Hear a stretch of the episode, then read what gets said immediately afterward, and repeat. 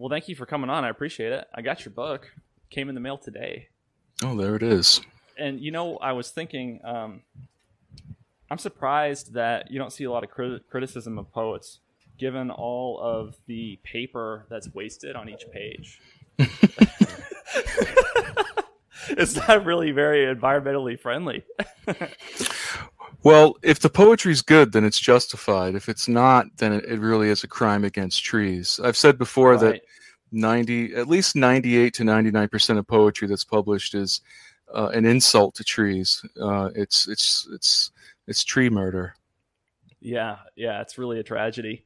Um, you know, it's funny. I, uh, I was talking to I can't remember who it was I was talking to about this. I think it was oh, I can't remember. I just mentioned I do so many of these every week and I can't remember.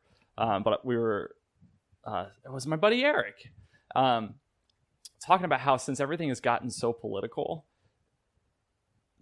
no one's really talking about anything else, and um, that was one of the reasons why I wanted to reach out to you, is because um, you know, I was interested in all sorts of things that were completely apolitical growing up and into young adulthood and even into college.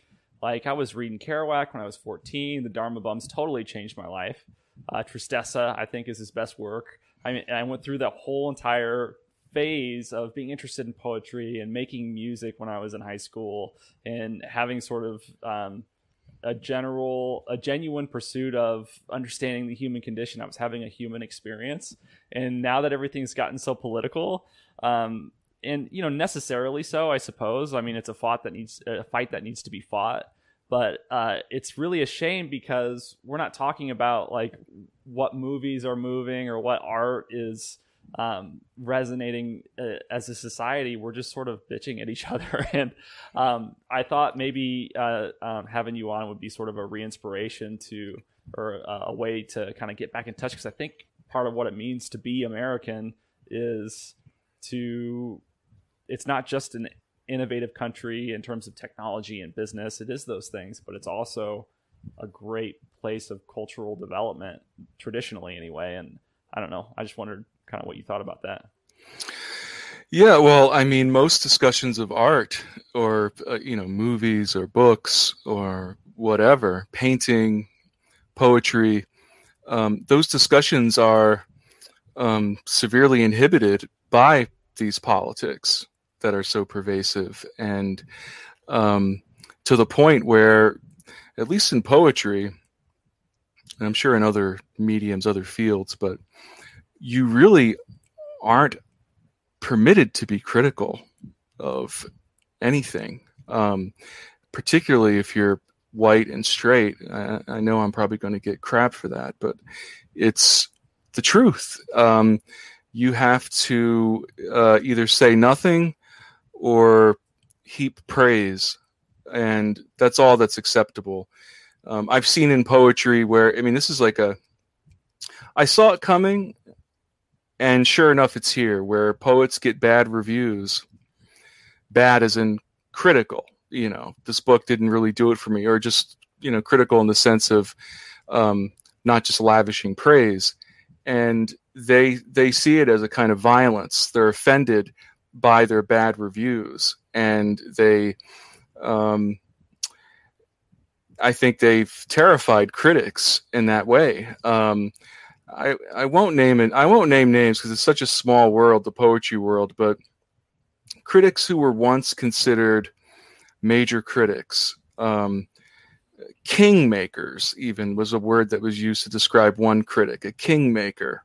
Well, the kingmaker was the editor of a very large national magazine that has a poetry section.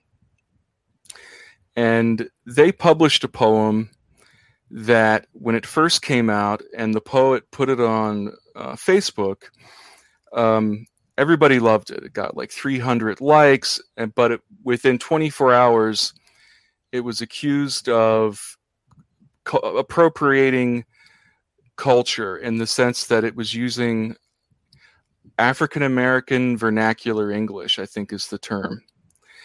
And so Ebonics it wasn't even Ebonics. I mean, I come from outside of Philly and in Delaware. I knew a lot of trailer park kids. I lived in a trailer park.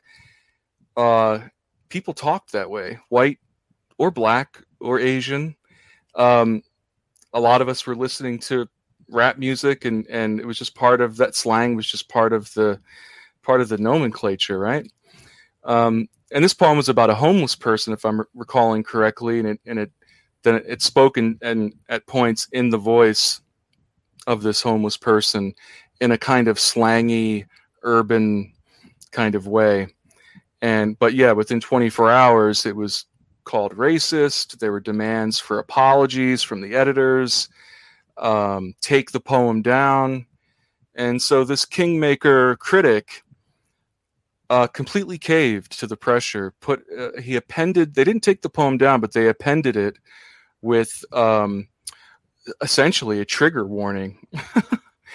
and um, hell, they did that with Gone with the Wind on Disney Plus. Oh, they! I'm surprised it's on there at all. yeah, yeah, it's on there. Yeah, yeah. there was a, and I, you know, actually, they. Funny thing is, they they got a bunch of bad press when they put that movie out. Then they um, uh, uh, added a trigger warning, and um, it's since been removed apparently because my wife loves that movie, though I hate it, and um, she watches it maybe annually, and she's like, "Hey, they took the trigger warning away." Well, uh, they're different platforms, but it's like okay, so Disney Plus ha- they they they took away Gone with the Wind, but did Netflix take away Cuties? I mean, oh my god, I know. So we could watch that, but we can't watch some. And I I I think Gone with the Wind's a terrible movie for lots of reasons. Um, it's just boring as hell, and I was forced it's to watch so it. Fucking boring, dude. yeah, it's way. Too, I mean, it just goes on forever. I I, I yeah, can't. And I read it. your I read your article, and I immediately regretted that I brought up that movie. I'm sorry, I didn't mean to. Oh no, that's okay. I'm not. uh uh, you know, triggered. Tri- triggered. Yeah, I'm not triggered. yeah. I'm not triggered. Even without that particular experience with the film, I still would hate it. It's just boring. Yeah, not I hate, agree. but just dislike. Dislike. There are there are so many better movies to watch, even from the time uh, I mean, hell, it's it's fairly contemporary with. Uh, I think it's even the same year as Wizard of Oz. Maybe I'm wrong, but um, Wizard of Oz is a far superior movie in my opinion. I agree, and it's uh, you know, it's a, it's a classic. There must be something cancelable though about Wizard of Oz. I mean, it's just waiting to happen. Yeah, yeah, I don't know. That's a good question. That would probably be a really good uh, article, like a sarcastic sort of conceptual James, you know, James Lindsay like uh, trolling article about why we need to cancel the Wizard of Oz. Yeah, yeah. well, like the the cowardly lion, it's clearly insensitive to people who, you know, suffer from um, maybe it's post traumatic stress disorder.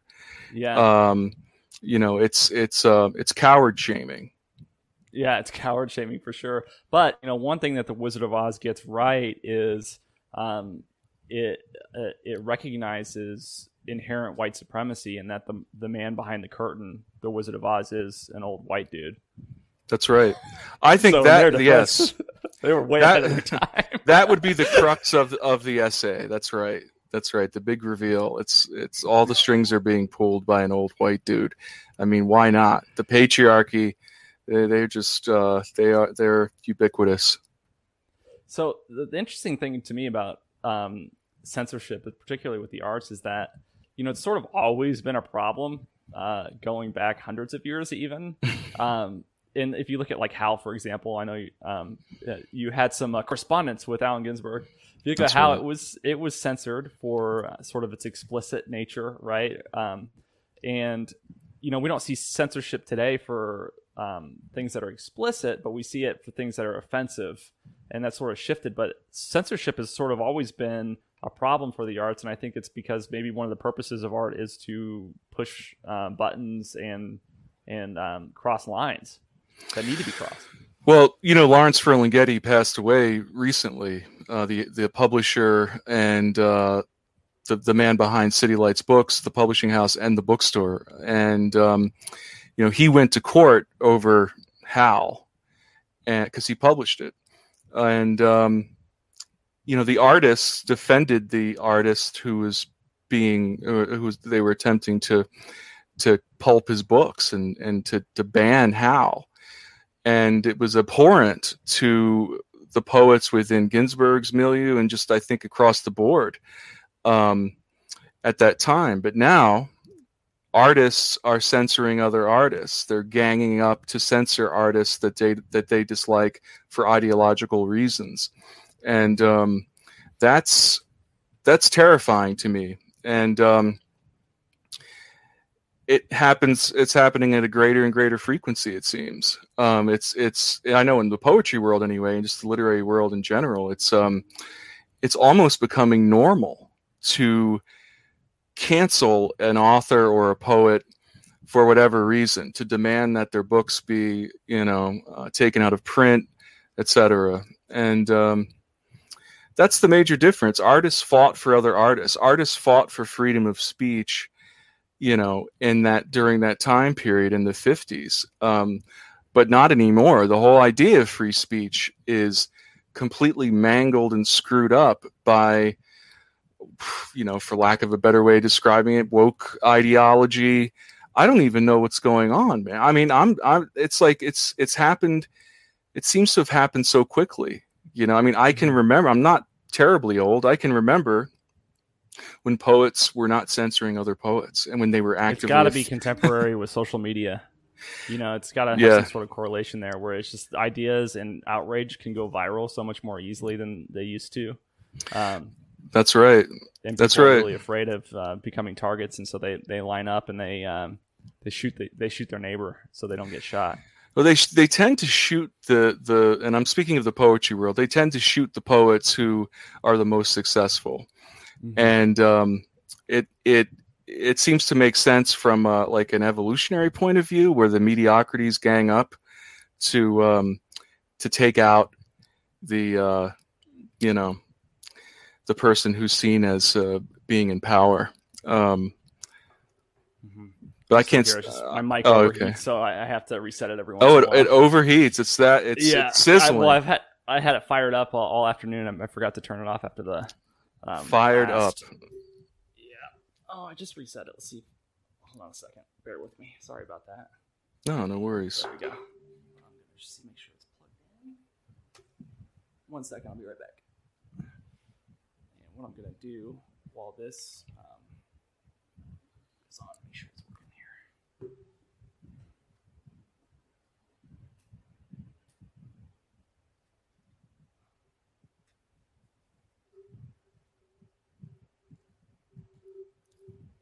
Trying to read the trying to read the spines. Huh. You ha- you have the Urantia book.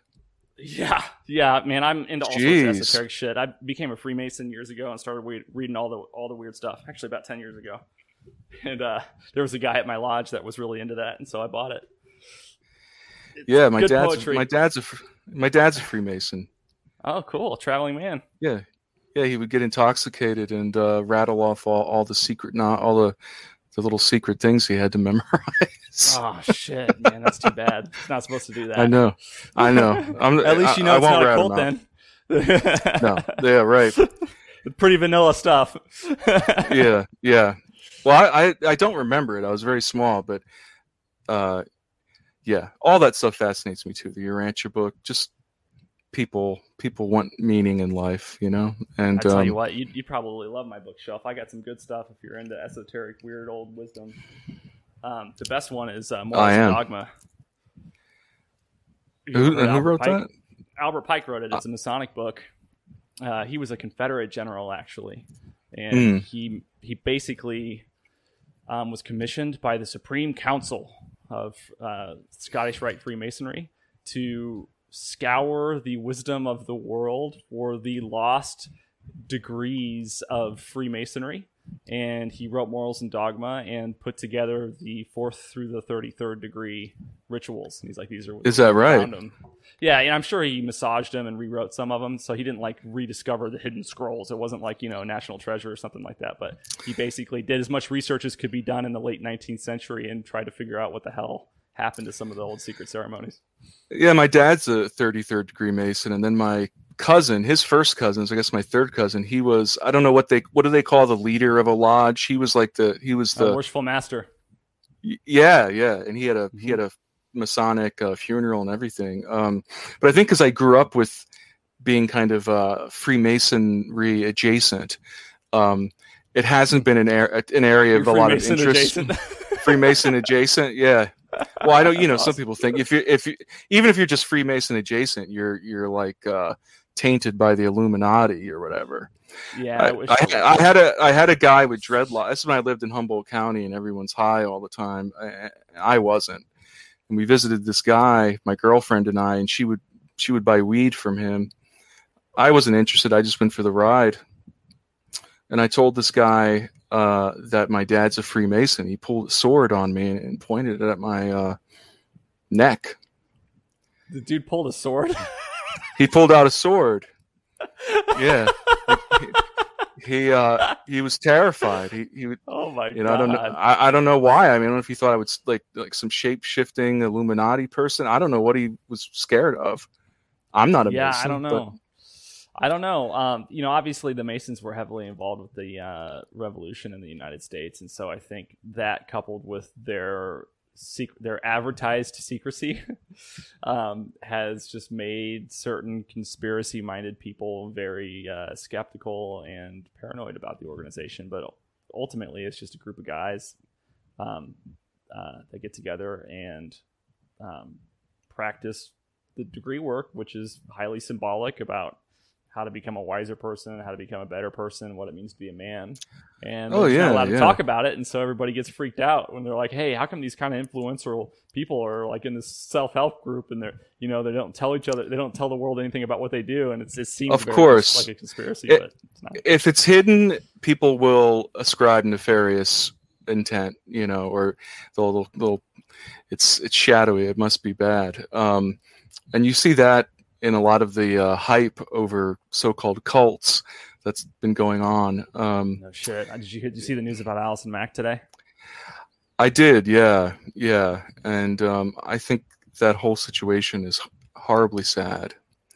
Me too. Um, yeah, uh, I I think that's about as much as I can say that's articulate about it. Um, but it, clearly there's those documentaries that have come out are such propaganda pieces. Um, the one documentary that comes to mind, I forget what it was called. It, it wasn't the HBO one. It wasn't the Vow. It was this other Seduced. one. Seduced. Yeah, they were putting in clips of Jonestown, of all the dead bodies in Jonestown. I'm like, you are like, NXIVM had nothing to do with uh, uh, a Marxist death cult in the middle of the fucking jungle.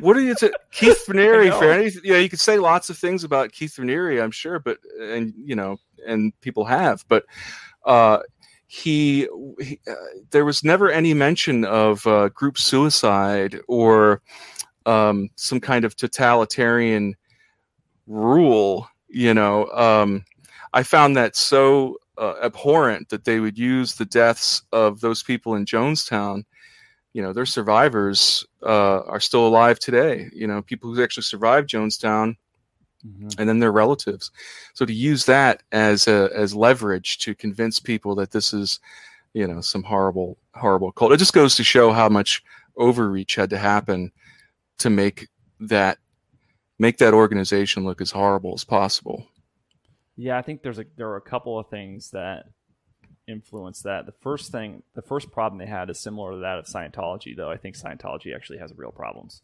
But uh, the um, when you have a bunch of celebrities or powerful people that are involved in any organization, it immediately draws attention. There's incentive created for uh, district attorneys, prosecutors, investigators, everybody wants to catch those guys, right?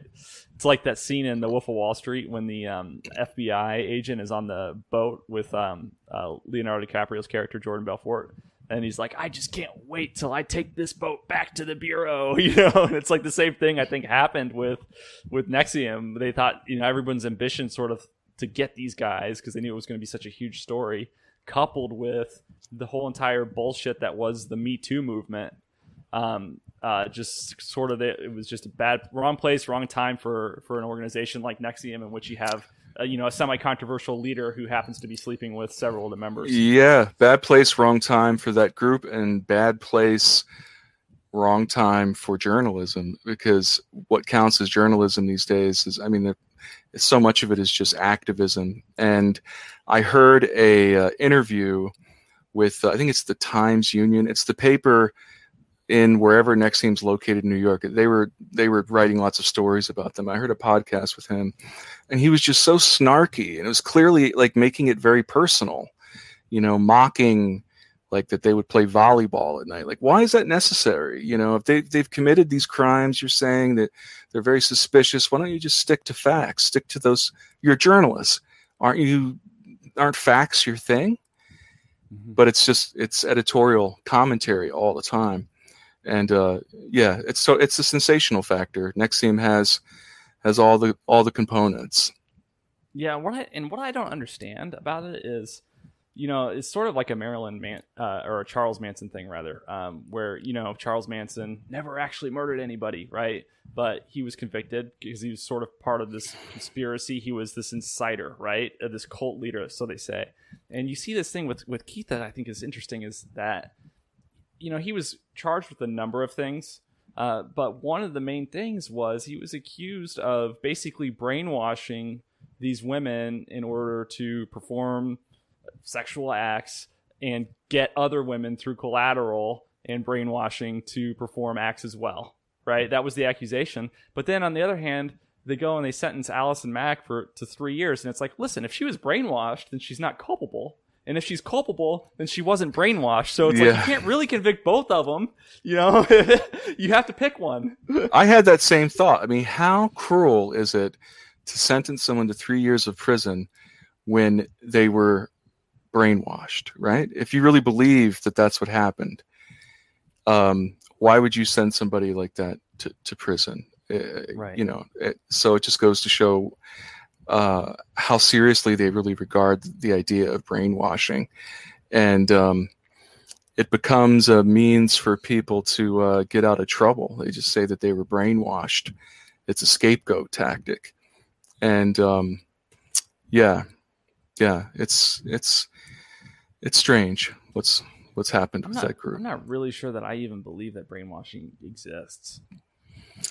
Well, you have to be willing to be brainwashed at a certain point. I mean, you're you're participating in it. I don't. I mean, I know with hypnosis, I'm I'm no expert on hypnosis, but the people who are able to be hypnotized and like quack like ducks or whatever, you know, I'm t- you know that kind of sh- showmanship style of uh, hypnosis. Yeah. Carnival they, hypnosis. Yeah, th- those those people have to be really willing to be hypnotized. They have to be into it. You can't hypnotize somebody who does not want to be hypnotized. I think mm-hmm. that's like a general rule in hypnotism. I I could be wrong. I'm sure I'll probably have you ever corrected. been hypnotized before? Uh, no. I have friends. A good friend of mine who couldn't quit smoking has been hypnotized many times, and he's definitely somebody who allows himself to be hit. Well, he, he quit for like two years. Actually, it, it worked. Like he has to go for a refresher every now and then. He's got to um, get a um, renewal. yeah, actually, it was uh, probably a week or two after all this cancellation stuff with me started, and, and life was just falling apart from under me on all sides. And a friend of mine who's a hypnotist, professional hypnotist, uh, called me and took me through a hypnosis thing to relax. You know, Mm-hmm. And it, and it worked. It was basically like a guided meditation. But if I didn't want to go there, I I wouldn't have gone. I guess there right. is a line. You can draw a line with people who um, have have diminished intellectual capacity, um, or who have been like you know, I don't know, horrifically um, taken advantage of in certain ways. So they're psychologically in a state where they can be you know directed. Um, but that's different. I the that that's different than the hypnosis we're talking about. So, um, like I said earlier, I read that um, Quillette piece that you did about uh, going through the whole Me Too movement. Um, you basically got super fucked for a long time, and um, have sort of come out of it. It seems anyway. Um, uh, how did you cope with going through all that shit and overcoming the challenges associated with it? Yeah, I, I, I think so much of it has to do with the way because the way I was raised, very abusive households. I became adept at um, protecting myself by going w- within, and that coupled with the training I've had in meditation over the last seven years or so um, really saved me, really kept me from spiraling out of control. Um, there are any number of ways I could have spiraled out. I could have freaked out on social media, just posting crazy shit, or uh, could have started drinking, or, or or killed myself, which crossed my mind many times. Um, but there was something, uh, call it grace, I don't know, but um, it swept in immediately when all of it started happening, and it kind of kept me grounded enough to not um, completely lose it. Even though I was completely losing it, I was aware that I was completely losing it. And the awareness of that awareness provided me with some stability. And um, and continuing to write poetry like I, defiantly because I'm not going to let these people take that from me. They can't, you know. And um, yeah, it's been three years and it still flares up. It flared up today. Uh, somebody wished death on me. They said that I should overdose on uh, on pills and die. And this is a poetry world person. He used his real name in an account that he just created like yesterday just to fuck with me. And um, but that kind of discourse is acceptable in the poetry world and I think in the arts in general. If you're seen as, as he called me, a crypto Nazi, right? He used Gore Vidal. he probably doesn't. This is how you call me he, a Nazi one more time. I'll sock you in your goddamn face and you'll stay plastered. I love that clip. I love that clip. Yeah, I've seen it many times. One of my favorites, man. He yeah. called you a crypto Nazi. He called me a crypto Nazi. Yeah, crypto Nazi thinks he's Gore Vidal. What a douche. And I engaged him. I was like, "What? So, can you tell me in what way am I a Nazi? I don't understand. You're the one calling for my yeah. I'm pretty sure Hitler was celibate, so you can't say I was abusive. yeah, exactly. Yeah, exactly. And and you're calling for for for my death because of an ideological difference that most most of which you're just kind of fantasizing about because you don't really know so what my politics because are. of your conservative leaning. Because I it it all stems from me tweeting that I'm more conservative than not these days. When did that shift happen yeah. for you? Was it just after the Me Too movement? Uh, it started before then. It started when I when I saw what was happening in the poetry world with identity politics mm-hmm. and the absolute cowardice in uh, displayed by so many poets who wouldn't give any pushback um, to what was happening. It, specifically, and this is before even identity politics became a phrase that's used all the time. This is this is like uh, I don't know five years ago or something, six years ago, and um, I'll make this very short. But a a poet who's a conceptual poet, so he doesn't really write poems. He takes texts that already exist and then reframes them in a certain way. Well, he did that with Michael Brown's autopsy. Why he did that, I don't know. I think that was uh, certainly in poor taste, but they, this guy revels in poor taste. He did this, he performed it, and then a group of poets calling themselves the Mongrel Coalition sprung up.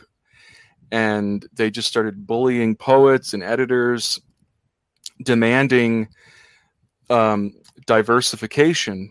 And uh, from what I could tell, most major poetry journals were already diverse um, in the in terms of having different.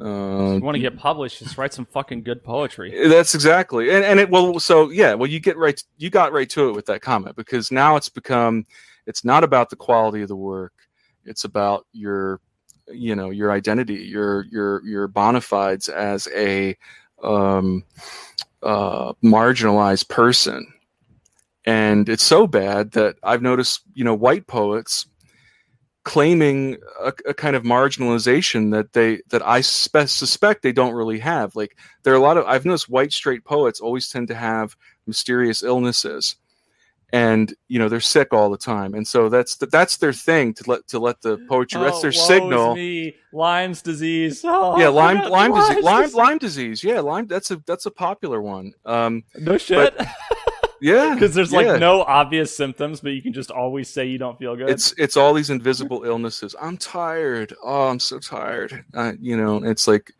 that's their signal. You know, um, that they're not uh, I don't know evil evil white people.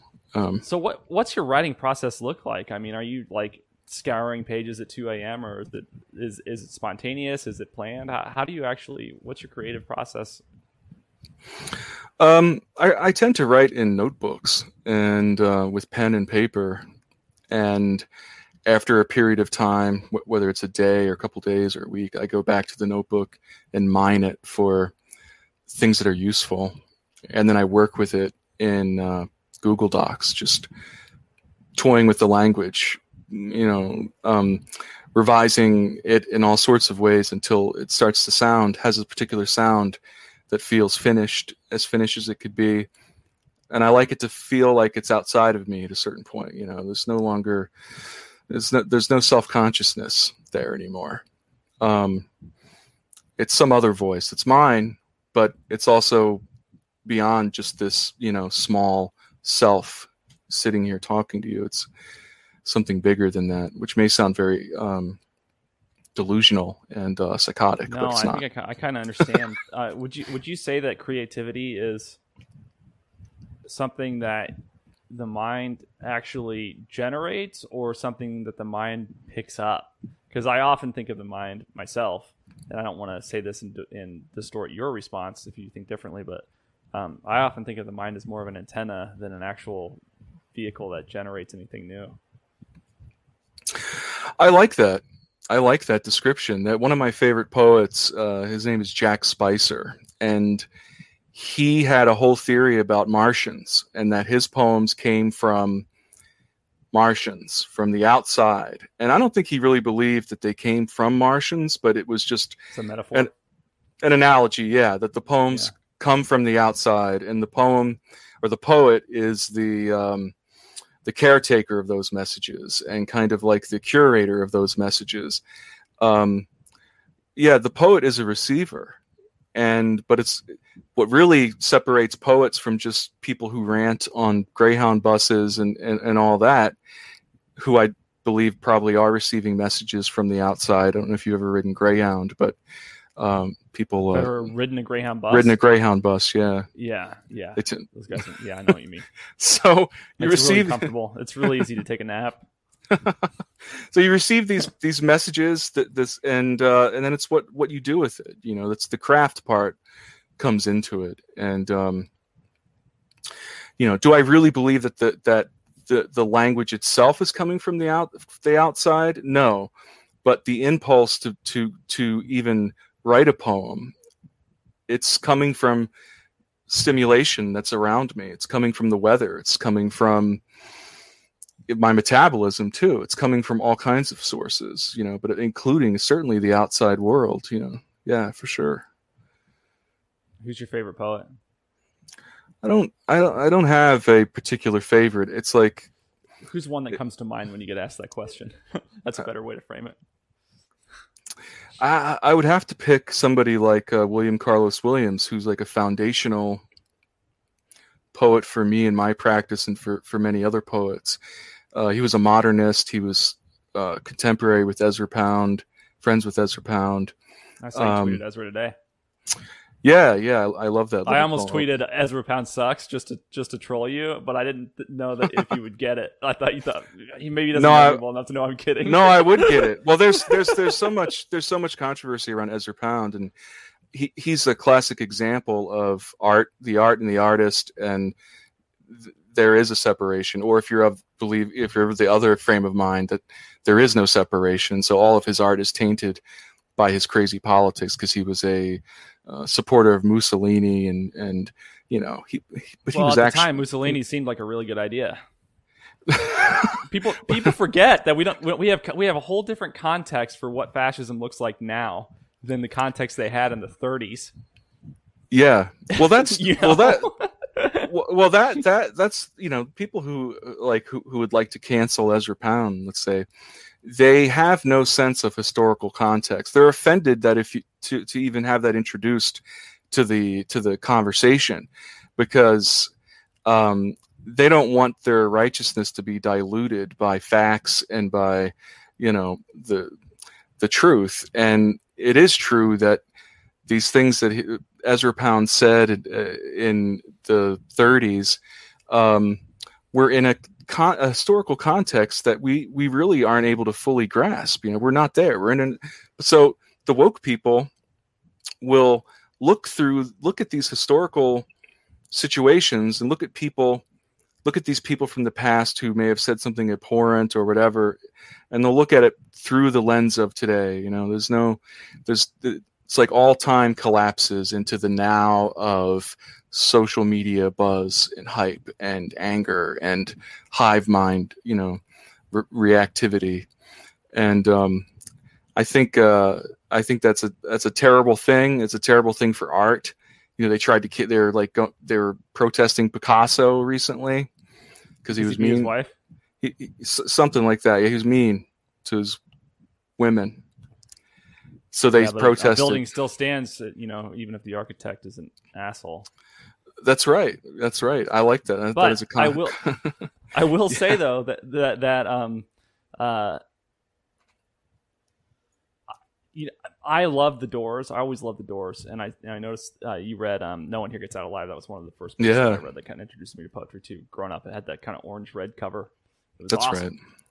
And um, I tore through that in junior high, and I watched the Doors movie, which I thought Oliver Stone did a great job with that. I'm gonna have to reset my camera again. I can tell it froze, but um, I tore through the Doors movie, and I will say that you know I think that Jim Morrison's poetry is good. I think that his his lyrics are even better than his standalone poetry. I think the Doors were great, but I did enjoy their music more because of who Jim Morrison was and his brand and what he stood for. So like, you know, I, I don't I don't I think that you should separate the art from the artist, and I think you should you know consider them independently but you can't say that they're completely isolated either because you know the way you experience what someone creates has something to do with their identity yeah, no, it, it's never completely separate. And to really appreciate an artist's work, well, I'll put it another way: you can your appreciation can be richer and deeper of, uh, of any artist if you know a bit about their biography, the context of where the work came from.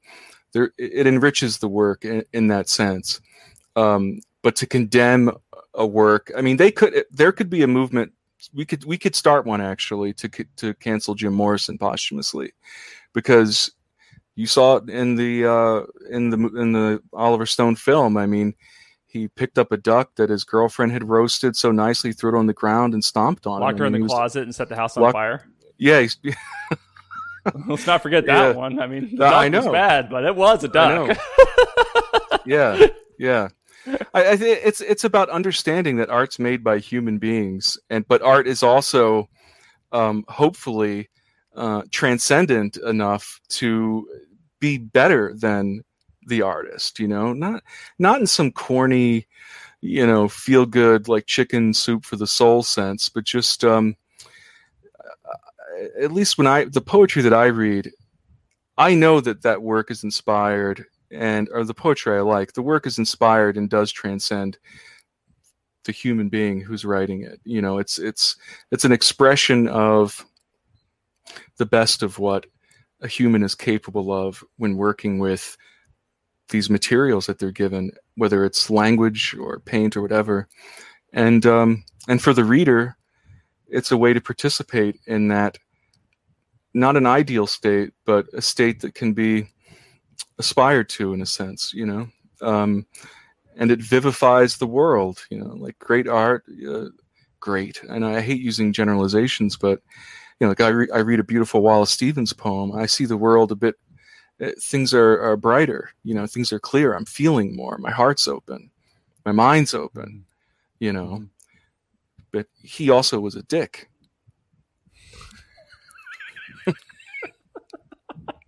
so I often think of art as a. that was you should publish that that that rant just first page. Send send me the transcript. Yeah, yeah. So I I often think of art as a coping mechanism, um, especially music. I guess all art, but music is the one that comes to mind because it's so accessible. Uh, both a coping mechanism for the consumer as well as the artist, and it seems to me, and this could be off base, so you know, I'm totally interested in your thoughts. Um, it seems to me that in order to have the discipline and the motivation to make incredibly good art, which is often not lucrative, even if you're amazing. In order to have that sort of discipline and motivation, it seems to me reasonable that you have a greater demand to cope with something, or you have something bigger that you need to cope with. So it it would inherently follow that there's an increased likelihood for really good art to be made by really fucked up people. It it it bears true in the biographies of you know poets who are, are truly great you know who've stuck around for whose work continues to be read like like a like wallace stevens um yeah he um he he said some very cruel things to people. By all accounts he was just kind of a kind of a weirdo you know? He was like weird like he, he would he would be considered creepy these days. Like he probably would end up on some list as creepy you know? He would have been me too certainly. Um but yeah it's i think for so many artists too i mean this might take us down a hole that i'm not equipped to go to go down but sure. I, I think it starts in it, for so many artists the, the artists i love and that i've studied it starts in childhood and um, there's a wound there and uh, the creative act is not only a way to reclaim agency but um, in a way to kind of put the world and all of its chaos into some kind of order or at least into you know a kind of song a kind of way of um, making sense of it you know? And um, and then that matures into wanting to make sense of the human condition in general or just wanting to address the human condition. And you know and by doing that you you bring others with you um, into that greater understanding of what it means to be human. Like you mentioned kerouac uh, earlier he, he his demons were right on the surface you know and um and he wrote he was so fucking awesome it's like silicon yeah. valley just caught up with him Oh, they're like Did microdosing. They? Well, I just think kind of because he um, was really into the Eastern stuff before it was trendy, you know. That's and, true. Yeah, yeah. And and I I just I feel like you know, sometimes I laugh at Silicon Valley when they like uh, they they start doing these things in the name of enhanced productivity, and you heard a lot more about it before Trump was elected, and everybody just talked about Trump exclusively. Um, but you know, they were microdosing uh, uh, LSD for increased productivity and comparing the performance on modafinil versus Adderall, and and you know, trying meditation in order to calm their minds so they could be more productive on, during a software binge. And there was like this sort of like idol worship of maximum productivity of intelligence in the Silicon Valley software tech startup thing, and um, I think that it's it was just funny to me how these people who I don't typically consider to be spiritually enlightened were kind of commercializing everything that was good about um, something that really has nothing to do with commercial success. It has to do with you know personal fulfillment and self actualization rather than external. Yeah, yeah, yeah. That that that is interesting because when Kerouac became involved, like uh, the story of the Dharma Bums and Japhy Ryder is Gary Snyder, and they're discovering these Buddhist texts. They're they're they're doing Zen meditation. Um, Philip Whalen is in that uh, book as well. Under I forget the name of his character, but he went on to be, remember. yeah, he was the the uh, what do they call the leader of a of a of a Zen uh, ashram? No, he wasn't a guru. Oh, he was, yeah, I don't he know. was the leader not, of a. I'm not well versed.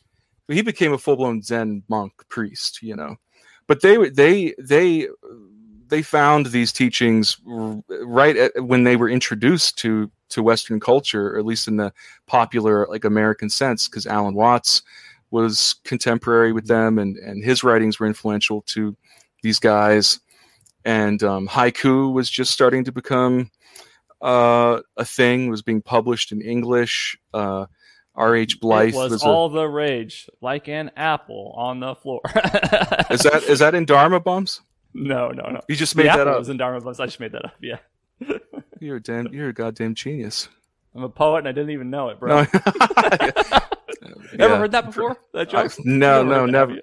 No, never, never, never. No, a, dr- a drunk uncle's never slapped me on the back and said that in my ear. Jesus Christ. but, but uh, what the fuck? but uh, yeah, yeah, Kerouac, yeah, um, yeah, you're right. They were in it for for uh, truly in it for enlightenment, and I think Kerouac's interest in Buddhism was was absolutely sincere. And oh yeah, and, And- he died a, a devout Catholic, I believe. I think he went back to the old Catholic roots. But well, he was always Catholic, and that's an interesting thing about his his not really spirituality. I guess it's not incompatible. if you think yeah he it. he wrote about them in tandem uh, you know um he never fully became you know i'm a buddhist that's never he never i don't he never said i'm i don't he, he may have but he was always a buddhist and a catholic and i think more of a catholic than a buddhist but you know if you read um golden scripture of eternity i think is the the title of a one of his uh buddhist inspired texts. He was kind of not imitating but but kind of writing in the style of uh buddhist uh, sutras and stuff like that. It's um totally sincere you know and i think I, I my impression is some people view his his interest in buddhism as a kind of um corny cultural appropriation thing you know and uh certainly Listen, was there's not. n- There's no fucking such thing as cultural appropriation. That is such bullshit because all culture is a combination of who you know, right? that's that's It- right yeah yeah like cultural you, you call yeah it cultural appropriation because we have a taco stand in a white neighborhood. Well, those fuckers are speaking Spanish because Spain invaded them. Okay, so they culturally appropriated Spain. All right, so That's it's like, right. it's bullshit. It's who you know, and if you're hanging out with people that know different shit, you're gonna appropriate their ideas. It's just gonna fucking happen. Who gives a fuck? I, it- oh my god, it's such a kill switch. It's like it's if you say cultural appropriation is is morally uh, um, uh, out of line, then how are we ever supposed to make progress anywhere? Because it seems to me that all progress is, culturally speaking, is changing and sharing ideas. totally culture is appropriation culture wouldn't be culture if other cultures weren't being appropriated and blended and that's culture is there such a thing as a pure culture that is undefiled by influence no there's not Those and, damn Romans culturally appropriated Greek architecture. exactly yeah Fucked right. it up by making the Corinthian column. yeah let's cancel them i mean Cancel Rome, bro. cancel rome yeah i mean they were terrible they're you know feeding Rome's people to blinds Rome's still around, man. It's Roman Still Catholic around. Church. in the They air just, they just turned the state into a religion. Are you Roman Catholic? Yeah, If I may ask. That's, yeah, yeah. I, that's, uh, I converted in college um, because I thought I was going to be a politician, and I thought it would be necessary for me to be Catholic. Uh, my actual faith is I call myself a Jordan Peterson Christian, in that I consider myself Christian, but nobody who's Christian would think I was. I think that can be said for a lot of Catholics. I mean, uh, a lot of like the, the real mystic Catholics. Um, they're they're way they're uh, well Catholicism is already too far out for most Christians anyway. You know, but but the mystics, and I'm thinking even of like Thomas Merton. Um, there's a poet named Robert Lax who I don't know if he'd identify as uh, Catholic, but he may have been Catholic, but he was a good friend of Thomas Merton's, and um, I don't know. They were just um, they were they were very radical aesthetically speaking. Uh, uh, I mean, Robert Lax was his poems would consist of just repeated words as a kind of mantra, you know. But um, I don't know. I guess it kind of ties back into Kerouac because Thomas Merton and Robert Lax and others have seen the um, relationship between uh, Christianity or between the teachings of Christ and something like Buddhism or the great, you know, wisdom teachings of the East. And um, I love that. You know, I, I I love that approach. I don't. I was baptized Catholic, and thought about becoming Catholic. I, I was going to the uh, whatever they call those classes for adults, The confirmation. Oh yeah, the RCA. the. RCA, something like that. Yeah, and I, I got totally. I couldn't get through the the the um, the uh, purgatory thing. It it I, I knew that they I knew Catholics believed in purgatory, but I did not know about um, indulgences, and I did not know that basically, if you're not on the level of a saint, you're going to purgatory. It doesn't matter if you just confessed and you're going to purgatory. I mean, and that freaked me out, and I it it, it yeah, it put me off, but that doesn't mean I don't. I, I think I think Catholicism is beautiful. So the problem that I have with Catholicism and other denominations of Christianity is I think that Christians lean too much on the veracity of the magic, right? So when I was going through RCIA, one of the guys is like, you know, uh, one of my problems as I struggle with this decision is I'm not really sure that I believe that Jesus Christ literally came back from the dead, you know, and everyone's like, oh no, there's here are the reasons why we believe that, you know. And at the end of the class, I pulled him aside. I was like, listen, it's like, it doesn't matter if it really happened. That's not the you know? And then what I mean to say is if you look at like Old Testament stories in particular, and there's that famous story where they're moving the Ark of the Covenant, which you were not allowed to touch, right? And they had to move it on this like platform, just like Indiana Jones. And um, one of the guys slipped, and the guy behind him put his hand on the ark so it wouldn't fall off the platform that they were carrying. And as soon as he touched it, was hit with a bolt of lightning, right? And if you believe that literally happened, you walk away thinking, do whatever the fuck God says, or you're or you're fucked. But yeah. if you think it's a metaphor, then maybe the meaning is don't do the wrong thing for the right reasons. Maybe right. it's a deeper meaning. Maybe it's an anti Machiavellian story that the end doesn't justify the means, right? Like, and, and maybe you'd be a better person if you could adhere to the the metaphor of the story, the actual meaning, the theme of the story, than adhering to it as if it actually happened literally. And I think a lot of things in the Bible I think actually happened. Okay, so don't get me wrong, I don't think the whole thing's just made up, but I think an awful lot of it is intentionally allegorical because it forces you to discuss it with your peers, to think about it, to ponder it, and come to conclusions about what it means to be a good human being that you wouldn't come to those conclusions if it was historically just a you know a text.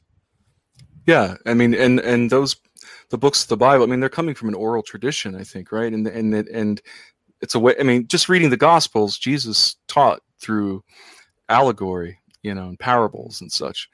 And yeah, the Bible is is full of those, like the the whale thing, which I was thinking about recently because somebody in Massachusetts. So, it never says whale. It doesn't say whale. some guy, some fisherman in Massachusetts got swallowed by a whale for real recently. You know what's crazy about that is if you spend a long enough if you spend long enough time, I swear to God, if you spend long enough time in a, in, a, in the belly of a whale, you the digestive fluids uh, will bleach your skin. Oh, I, yeah. And the yeah. in the story, Jonah and the whale, he's described as glistening or whatever when he when he's on when he's oh, beached. Oh, that's proof. And so it's like you know, yeah. I don't know if it's proof or not, but it's just it's just funny that you know, like you read it and it comes off like a miracle, like he was blessed and he came out of this whale like resurrected, and it's like, yeah. or maybe he was just fucking bleached. that's interesting. Well, the the guy who got swallowed by the whale recently, he was so intent on not going down to the to the belly because he knew what would happen.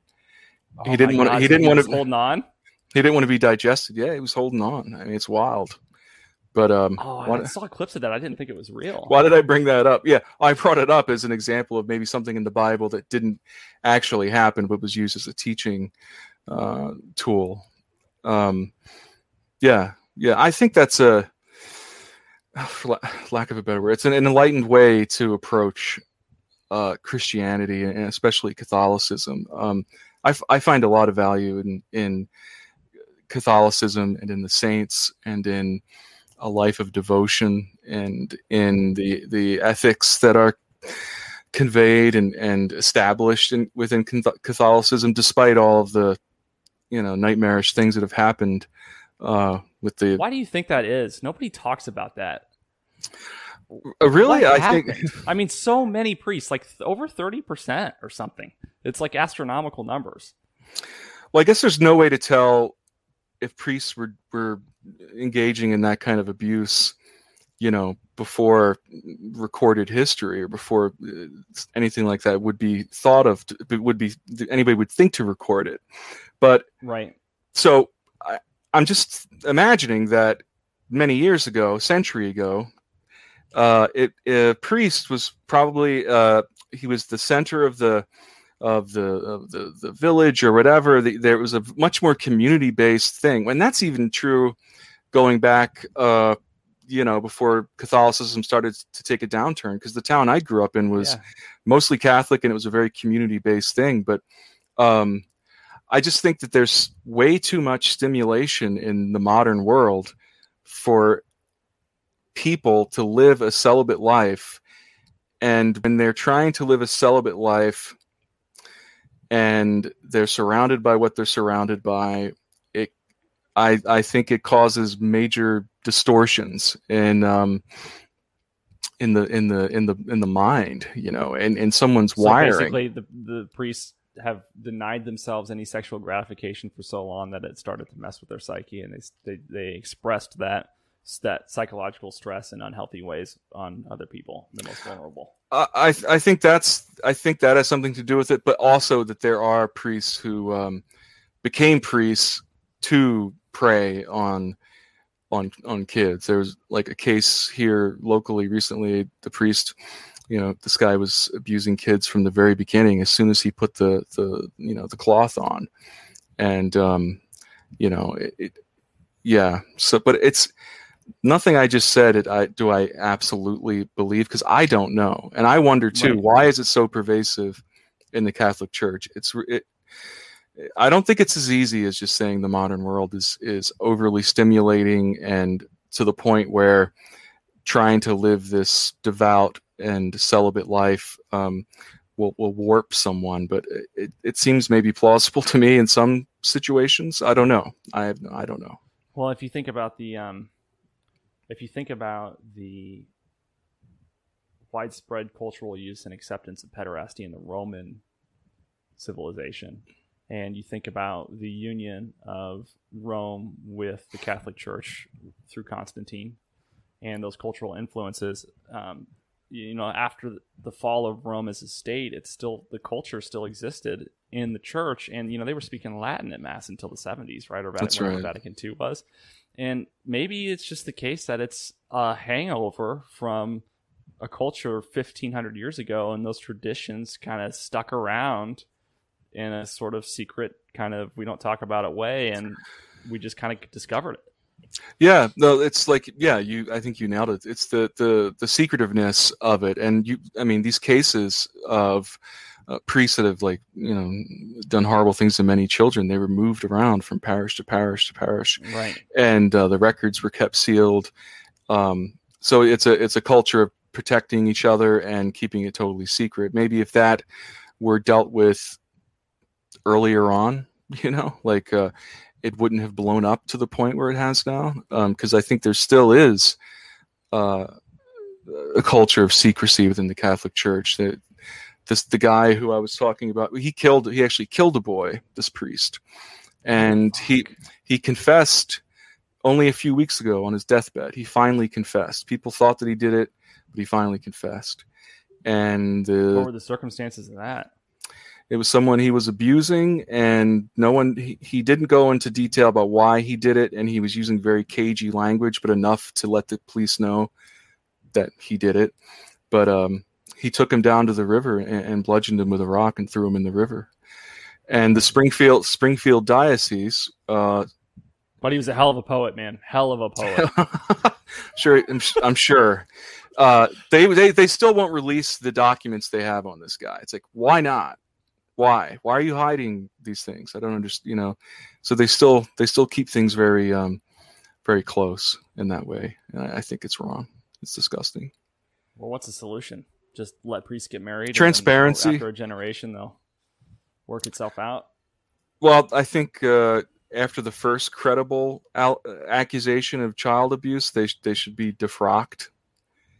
And um, i don't know what that Not- word means i'm sorry Well, uh, is that that might not even be the word they use? What is the word they use when they uh, make a priest? Uh, they la- laicize them or something like that. They uh, strip them of their Oh, priestly. yeah Basically, yeah, fire priests that's why they're not doing it I yeah. Well, The guy gives a hell of a homily. Hell of a homily. Give him a pass. uh, it's it's it's very sad to me because I I love the beauty of the Catholic Church. The beauty, literally, the aesthetic beauty and how they treat aesthetics is is yeah, uh, yeah. you, you, you won't go into a more beautiful church. Eh, eh, You have almost a spiritual experience just walking into it, and the way it smells because of the incense and the holy water, and and the fact that it's open all the time and empty most of the time. Um, it's it is definitely an inspiring experience to walk into um, a Catholic cathedral. Yeah, always, and it's they always have a particular silence and a particular vibration about them that um, I find very, uh, very calming, very comforting. Um, yeah, and the, the Catholic Church here and where I live is uh, very old and very beautiful. It was just recently uh, renovated, brought back to its original glow, its original splendor. They cleaned the stained glass windows, and it's just, yeah, it's stunning, and um, I love that. And I love Mass. Mass is a beautiful ritual. You know, it's funny because Catholic Church believes in transubstantiation, right? So they believe that the the the communion actually literally turns into the body and blood of Christ in your body Yeah. through a miracle. And the um, Catholic Church that I went to when I lived in California offered a gluten free version of uh, the host. that is amazing. That is amazing. Are you making that up? That's real. I swear to that's- God, that's real. I couldn't come up with that. I mean, I'm creative and clever, but that's pretty good shit. That I haven't heard that one. That that's California, man. Yeah. I know, I know. Well, so what's next for you? What are you working on now? Uh, I'm writing a memoir. No shit. Um, so the Quillette essay spurred on this idea to write a, a, a, full length book about those experiences and, and other experiences. But it's really an extrapolation of, I mean, it's almost like the Quillette essay is like an outline for, for the, for the memoir I'm working on. Um, and so I'm in the middle of that process. I'm, I'm maybe halfway through a, a decent draft at this point. Um, you know what it's going to be called? no, I have so many bad titles. You know, that's just the way titles go for me. I come up with dozens of really, really, really bad ones. I mean, if I, I told my brother one of the titles, and he just started laughing hysterically. And he continues to mock Do you me mind for it. sharing it? I will. I will. I'll do that. I'll be vulnerable here. I have to say, I was I was so loaded on iced coffee when I came up with this, and I don't know what I was. I mean, I was kind. yeah, and it was really hot. I probably had heat stroke, but it was. uh You can't cancel the sun, and my brother just thinks that's hilarious, and I, I agree. It's a fucking terrible title. You know, it's like I'm trying to th- trying to come up with a with a with a metaphor for like I yeah. It's just it's not it's not working. But they have to be that bad in the beginning for me to finally stumble on the right one. Should call it Joseph and the Technicolor Rainbow. that would uh, would work actually. It would work.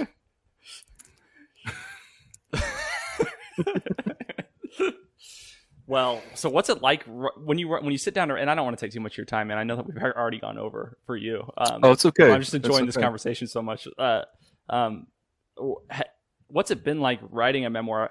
Are you like having memories that you forgot that you even had? Oh man. So when I first started writing the memoir, um, I didn't know about what was going to happen because I, I, I, as I was writing about my childhood, I found myself becoming very irritable, depressed. Um, I was sitting at a picnic table in town here in a park, just like writing in a notebook, and some drunk guy was screaming, um, screaming the word faggot and stuff, and I just stood up and walked right over to him and told him to shut the fuck up. And I normally wouldn't do that. I would just avoid confrontation, just you know, whatever. He's drunk. But I realized that it it it it I was I I was still in that I was in the frame of mind or in the space of childhood again and I was hearing this man screaming and screaming uh, faggot, which I was, you know, I, I grew up in a working class area. You write poetry or show sensitivity. You, you, you, You're a faggot. I've been called that many. Yeah, yeah, Yeah, I got So, uh, brothers in the middle from middle middle class America. I've been called a faggot more. yeah. Oh yeah, yeah. because I it's you know I can play the piano. yeah. So it really it upset me, and I, I went over to him. But I, I, it's like, why did I do that? And it didn't really click in, uh, until later in the day or the next day that when I'm writing about uh, any period of time in the past, something happens psychologically where I'm put back there. Even when I'm done writing, I'm a part of me is still there.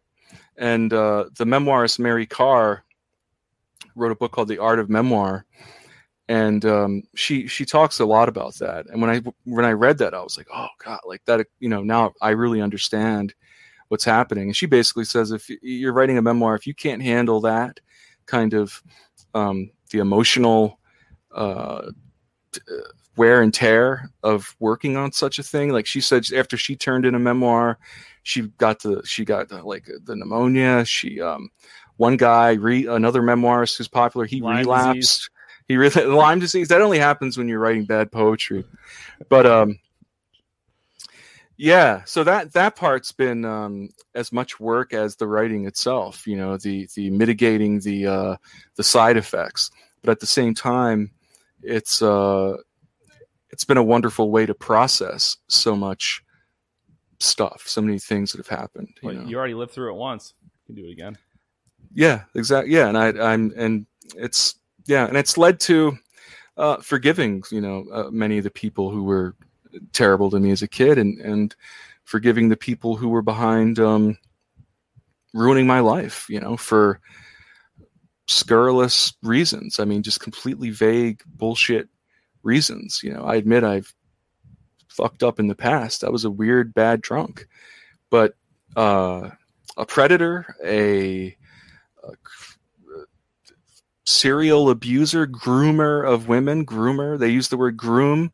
Who did I ever groom? They've never, you know, it was a, a year long campaign. They never had any receipts.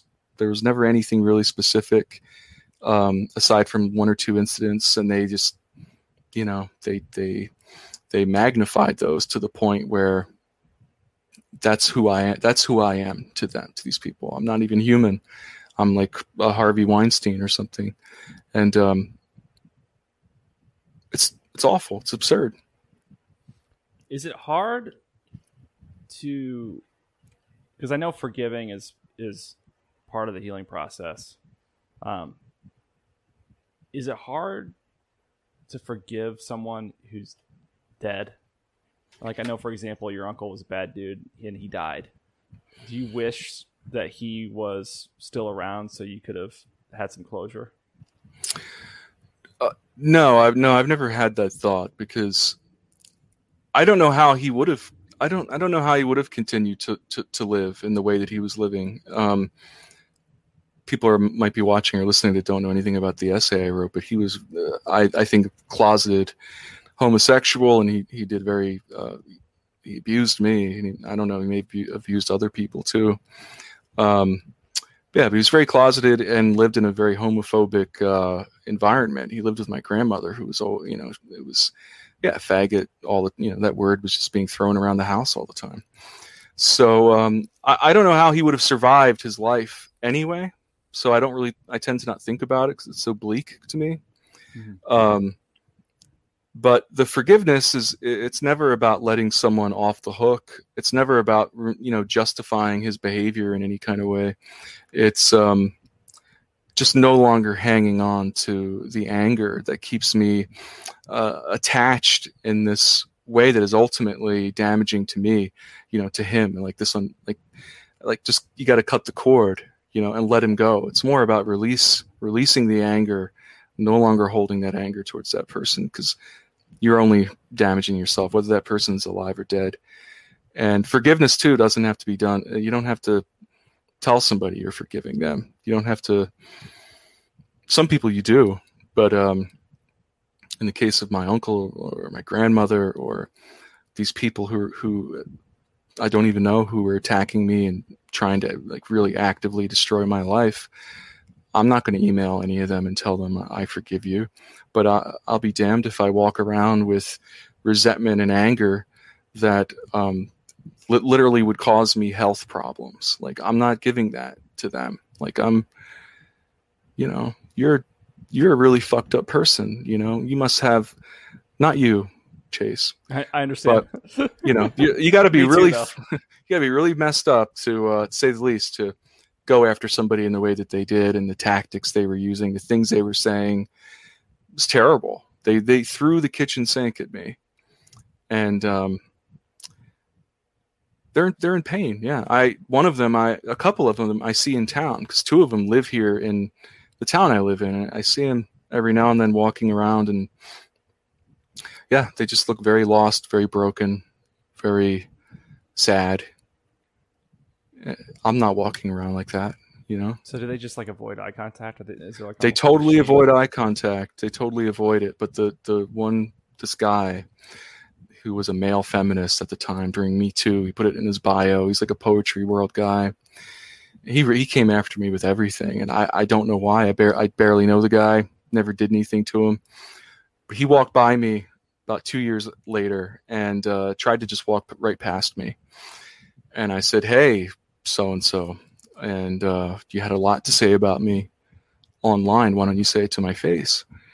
And he immediately got irate as a person on the defense would, like, "What are you talking about?" Rah, rah. He said, and "What he- are you talking about?" Yeah, he said, "What are you?" Ta-? He said, "What are you talking about?" And I was like, "You know what I'm talking about because you spent a year harassing me, emailing my what would you have done if he said it to his? If he said it to your face? If he was like, "All right," what would you? How would you have reacted? Um, I I would have I would have countered it with with um, well I did end up count because he he after he simmered down at you know in the beginning he started throwing things at me. He said you're thuggish.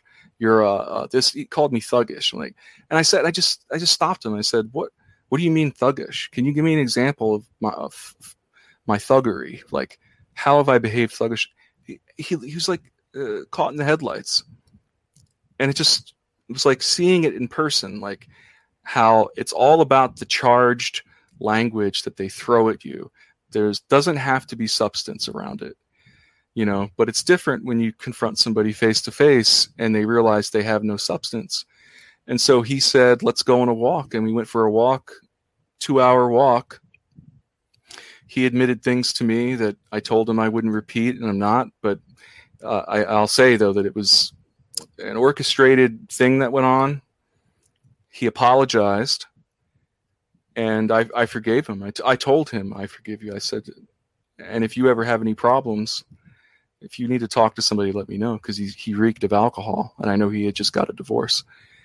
And um, that really, that was closure. So when I see him walking around here, I don't have any reactivity towards him, you know. That's awesome that you had the opportunity to do that. You know, it's really seldom. You know, I think everybody in their life has two or three people that really hurt them, and it's very, very uncommon to have the opportunity to work that out. it, it was a gift. It was a gift, as difficult as it was. Because I mean, at, at certain points, it was re- you know I I had to really mindfully keep the rage down. You know, like really had to kind of just not go there because I'm walking next to somebody who, I mean, hundreds, hundreds of tweets, emails to my publishers, to the person I was work at school I was doing work for.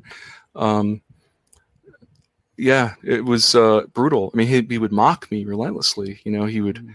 It was um, really bad. Yeah. Yeah, but I, you know, we're we're we're okay now. Enough. We're okay enough. And uh, I guess that's that's another kind of forgiveness. And other people, I'll I'll never see them. I'll never run into them. Some of them I don't even know what they look like, but I can still forgive them in the sense that I'm not going to carry around bitterness and resentments because that would and that would also fuck up my writing because I can't write if I'm full of bitterness and anger that hasn't been processed, you know? Mm-hmm. Mm-hmm. Sometimes anger can give you momentum when you're writing, but that kind of anger, that kind of resentment, it, it's that's it's uh there's a kind of entropy to it and it, it's not conducive to, to creative activities. Fascinating. Well, thank you so much for coming on, man. It's been awesome. Thanks, thanks. I could talk to you forever. I'm glad we did. Well, we should just talk anyway again. Yeah, absolutely. Let's um stay in touch. Where can people find you if they want to follow you and read your books? Um, you can find me at I'll I'll tell you the uh, the address. Yeah, Joseph Massey, my name dot substack dot com. I have a newsletter. I send out a poet a poem a week, and um, yeah, that's the best way to to connect. Okay, awesome, man. Well, thank you so much for coming on. I really appreciate you. And right. um, uh, good night and good luck. All right. Good night. I solemnly ask of every man who hears this case to let his own mind pronounce a verdict upon it. You have heard the testimony of the state's witnesses. The confession of Peter Keating has made